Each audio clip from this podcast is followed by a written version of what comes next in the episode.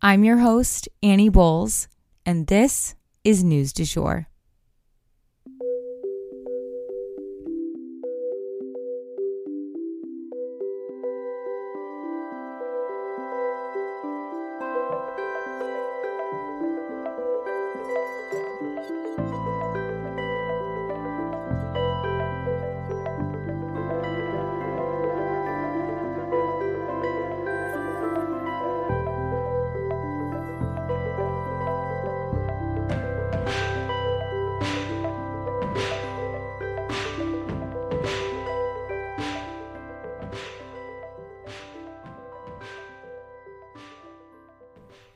Hey everyone, and welcome back to the News du Jour, a calmer space to consume the news. Today I have a bunch of mini stories for us to go over here at the top, and then from time to time, there'll be a topic that has kind of been running in the background that I've been waiting to talk about more in depth. And today was just a super slow news day. So we're going to jump into our tension with China and the possibility of war with China. And the rest of the episode after the mini stories will be completely about that. So we can really take a deep dive and learn everything we need to know and be aware about because there's been a bunch of little things going on. So, anywho, without further ado, we'll go ahead and jump into our mini stories. First up for our mini stories, storms across the US have worsened and the death count is now up to eight people. 370,000 households, though, are still without power. And with these weather events happening all the time these days, something I thought would be helpful is to break down what the different weather terms really mean now, it's important to take note that the threshold for meeting these different terms is different in different areas of the country, but here's what they mean in general. So, we're going to go over advisory versus watch versus warning. So, they can sound interchangeable, but a weather advisory means like a slight inconvenience. Like, just so you know, there's going to be a storm happening, but you're probably fine a weather watch means it's going to be bad. You know, prep is needed, like go to the grocery store, get your groceries, prepare to stay inside with your kids, and just like be ready for a storm. And lastly, a weather warning means shut your shit down, cancel everything. Deadly weather is coming or is already hitting. So, this is just important to note. So, if you hear weather warning, you know that means you got to take this seriously turn on your weather channel, really listen to what people are saying. And oftentimes, once it gets to be that bad, it can be hard to take action because you're really in the middle of it. So, you know, when there's a weather watch, you know, listen to what's being said. And that way, if it turns into a warning, you really, you know what you need to do. Anywho, I hope that's helpful for you guys another weather related tidbit kind of. The groundhog saw his shadow so it's expected that we will have six more weeks of winter. And lastly in our mini stories kyle rittenhouse is going to be facing a wrongful death lawsuit. This was kind of pending and delayed for a while but it's back on and we will keep you posted with any progress there so, today we are actually going to be doing this deep dive into one specific subject because I could really go long on this, and honestly, we need to. We need to discuss the potential for war with China. So, this past week, a US general made a pretty bold statement, and it was kind of cold water going down my spine for me personally. He said that his gut told him that the US would be at war with China by 2025. And I'm paraphrasing there, but it was chilling to hear that because, you know, you don't think of things as being that bad, but this is a US general making this statement. So you have to take it seriously. And since then, just yesterday, we saw what experts believe to be a Chinese spy balloon question mark question mark i don't know what that means i've tried to research that a little bit but at the point that i'm recording this i don't have any pictures of what that looks like but they have spotted this chinese spy balloon quote unquote over the northern United States, specifically over Montana. It kind of came down through Canada and crossed the border over the US. And according to Pentagon officials, the US is actually considering literally shooting this down out of the sky. Whoa. That is a lot for one week, you know, between the the comments from the general and the spy balloon and maybe shooting it down. I mean, it's just a lot of tension. So you might be asking yourself, why? Why all this tension? Why would we be at war with China? Like, I know there's a lot of tension between the two of us, but what is actually meriting war?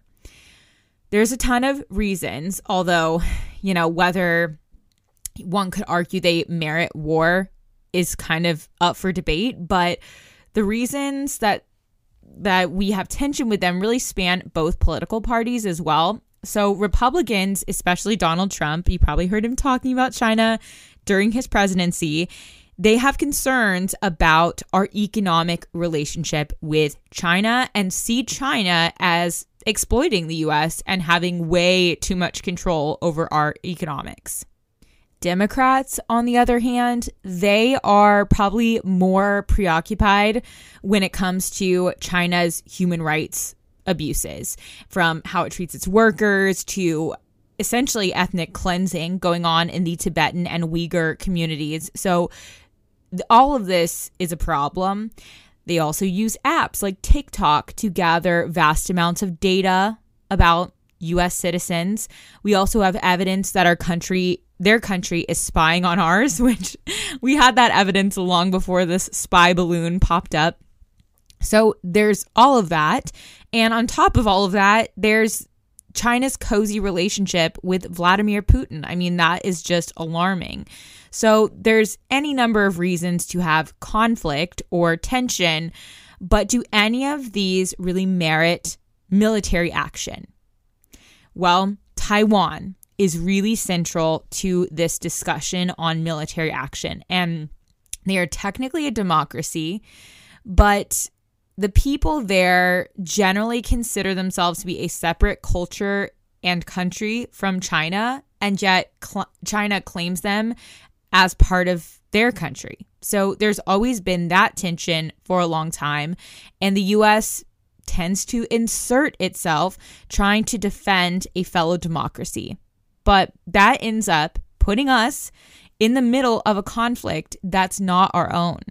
And should China invade Taiwan at this point, it would be seen as provoking the US and our allies, which is why the US just recently has begun reaching out to our allies in that area to strengthen those relationships and request to put troops in places where we haven't had troops, as they may be needed should shit hit the fan. And the US and the Philippines, which actually have the oldest allyship in Asia, their new president is totally into this relationship, unlike the previous president. And DC and Manila made a joint statement on Wednesday saying that they will be beefing up U.S. military presence in the Philippines. Why? Again, to be prepared in case of military conflict with China.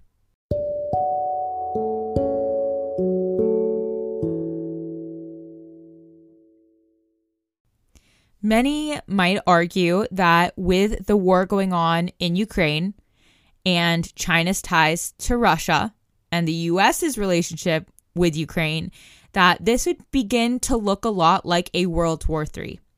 And that is why we hear the Australian Foreign Affairs Minister Penny Wong calling for all nations globally to do everything they can to prevent this conflict and to tone down the rhetoric, calm down all this tension.